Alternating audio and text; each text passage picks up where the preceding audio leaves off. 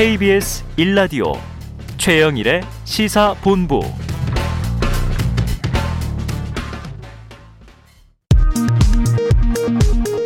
이 시각 라디오 정보센터 뉴스입니다. 대선 경선에서 중도 하차했던 정세균 전 국무총리가 오늘 SNS를 통해 원칙을 지키는 일이 승리의 시작이라고 밝혔습니다. 정 전 총리가 원칙을 강조한 것을 두고 이른바 무효표 논란과 관련된 입장이란 해석이 나오고 있습니다. 국민의힘 대권주자인 윤석열 전 검찰총장은 오늘자 SNS를 통해 이번 더불어민주당 대선 경선 결과는 민주당 지지층도 대장동 게이트를 이재명 게이트로 인정한 것이라고 말했습니다.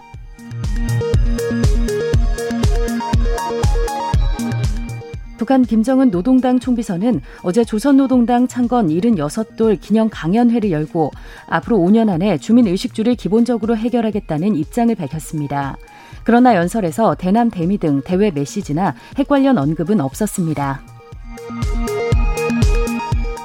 임성재 선수가 미국 PGA 투어 슈 라이너스 칠드런스 오픈에서 우승했습니다.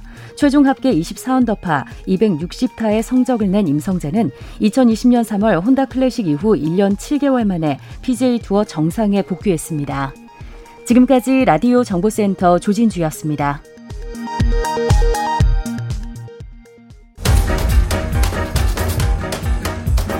최영일의 시사본부 10분 인터뷰.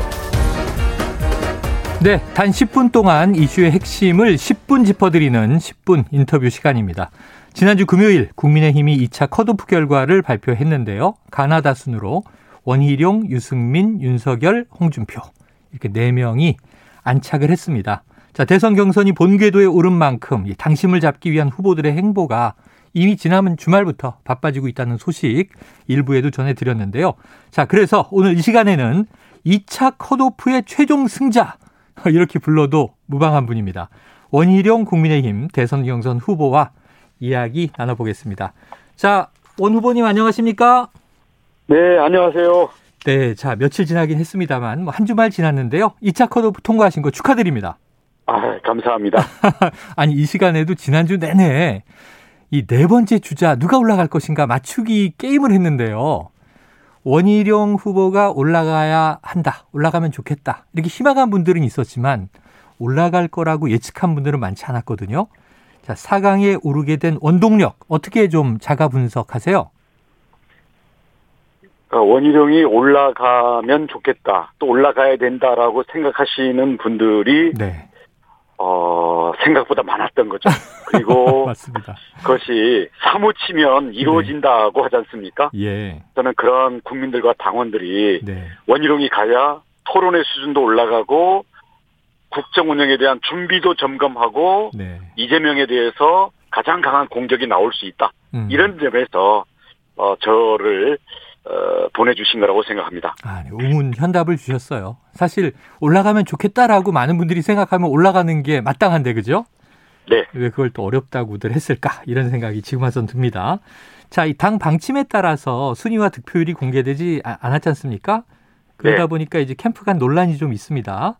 일부 네. 캠프에서는 이제 자신들에게 유리한 내용을 언급하기도 했고 또이 황교안 후보요 부정 경선 주장하면서 선관위 차원의 조사가 있어야 한다 진행 중이다 이런 얘기도 나왔는데 이런 좀 잡음 이 상황 어떻게 보세요?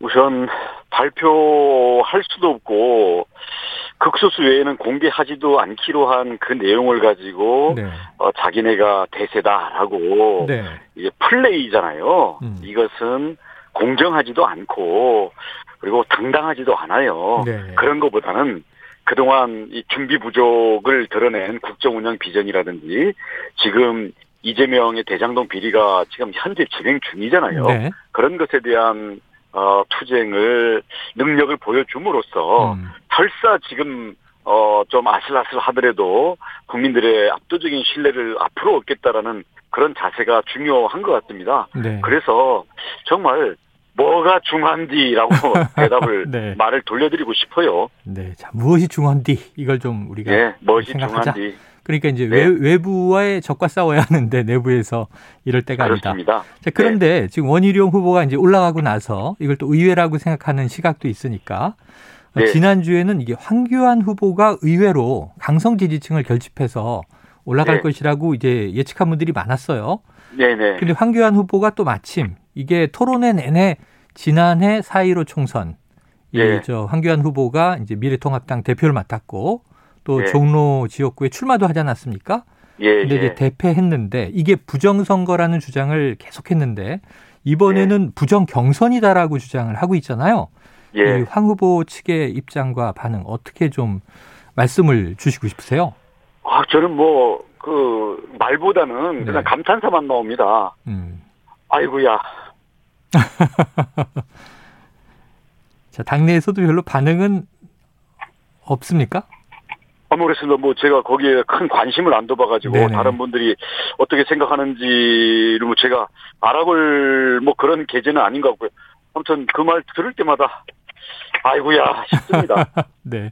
자, 에, 뭐 그러실 수 있다 싶은 게 지금 지나간 절차는 사실은 이제 당의 뭐 선관위가 책임지고 관리하는 절차고요. 지금 원 후보님은 이제 이 앞으로를 바라보셔야 되잖아요. 네, 이게 네 명으로 후보가 압축됐고 총 10차례 토론회가 또 1대1로 이제 붙는 마수 토론도 있습니다. SNS를 보니까 이제부터 원희룡의 시간입니다. 이렇게 밝히셨는데 앞으로 남은 그럼 이 경선 본선 가기까지 전략과 목표 네.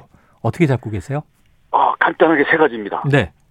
어, 첫 번째 어, 가장 깨끗하고요. 아, 두 번째 가장 준비된 후보고요. 음. 세 번째 이재명을 잡을 미친 공격수입니다. 야, 요즘에 저 젊은 층에서 유명한 미친이 들어갔군요. 네, 네. 자, 첫 번째. 미친 공공 공격력 네. 이제부터 레전드를 만들어 갈 겁니다. 야, 레전드를 보여주시겠다. 거의 뭐 저 이 축구로 치면 잉글리시 프리미어 리그로 치면 이제 손흥민급으로 뛰시는 겁니까? 이재명에 대해서는 네, 적어도 이재명에 대해서는 자, 첫 번째는 깨끗하다. 두 번째는 준비됐다. 네. 세 번째는 이제 맞상대가 본선에서 돼야 할 올라가신다면 지금 예. 이재명 이제 민주당 후보에 대해서는 내가 가장 강력한 공격력을 가지고 있다. 그래서 아마 거죠? 이재명 선수가 아마 레드카드로 퇴장당하고 선수 교체를 해야 될 겁니다. 네. 어, 아주 강력한 지금 예언 같은 예측을 해주셨어요. 자, 자, 일각에서는 또 이런 얘기도 있어요. 지금 말씀 주셨지만, 원희룡 후보가 이재명 후보에 대해서 나를 세우는 것도 좋지만, 자, 첨예한 갈등 구도에서 상대적으로 자유로운 만큼 당내 후보들에 대한 검증 역할에 집중해 줬으면 하는 바람도 있어요. 이 대목은 어떻게 보십니까? 근데 당내 후보들에 대한 검증도 할 텐데요. 음. 저는 뭐 말꼬리를 잡거나 네. 아니면 뭐 신상을 뭐 비방하거나 이런 것보다는 아, 과연 우리 당내 후보들이 네. 어 근본 이 삶의 체험과 철학에 있어서 어, 그 과연 대통령이 될 준비가 되어 있는가에 네. 대해서 저는 수준 높고도 국민들께서 정말 알아야 될 문제들에 대해서 음, 어 검증이란 이렇게 하는 것이다라는 것을 제가 보여드리겠습니다. 아, 제대로 된 검증을 보여주시겠다. 네. 그러니까 그동안 이제 토론에 지금 뭐 많이 저희가 보고 있습니다만 말꼬리를 잡는 공격보다는 어, 후보의 체험과 철학을 드러내는 그렇습니다. 검증을 하겠다 그러셨어요.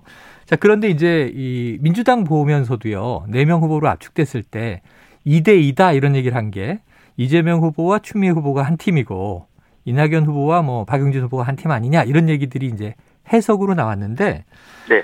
지금 국민의힘 내부 보니까요. 윤석열 후보보다는 홍준표 후보를 이 저 원 후보께서 더 매섭게 공격하는 토론의 모습들이 있다.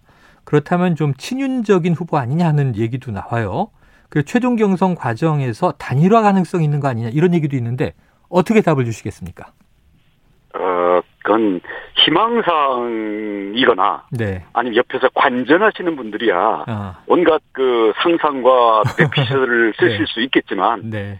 어 막상 운동장에서 뛰는 네. 어 저는 어 제가 공격을 해야 될 경우는 공격을 할 것이고 네. 어 들어서 우리가 또 패스 패스를 하면서 어 단체 경기를 해야 될 때는 단체 경기를 해야 될 것이고 음. 그런 부분에 대해서 제가 이 우리 팀 전체로서의 정권 교체에 대한 팀 전력을 끌어올리고 그 속에서 제가 MVP가 되기 위해서 최선을 다할 뿐이지 어, 미리 뭐 사전, 사전에 플레이를 짜놓고 한다든지 뭐 누구랑은 볼 뺏고 누구한테만 패스한다든지 이런 음. 사전에 승부 조작된 게임은 저는 어, 있을 수 없다고 생각합니다. 아, 사전 조작된 승부 게임은 없다.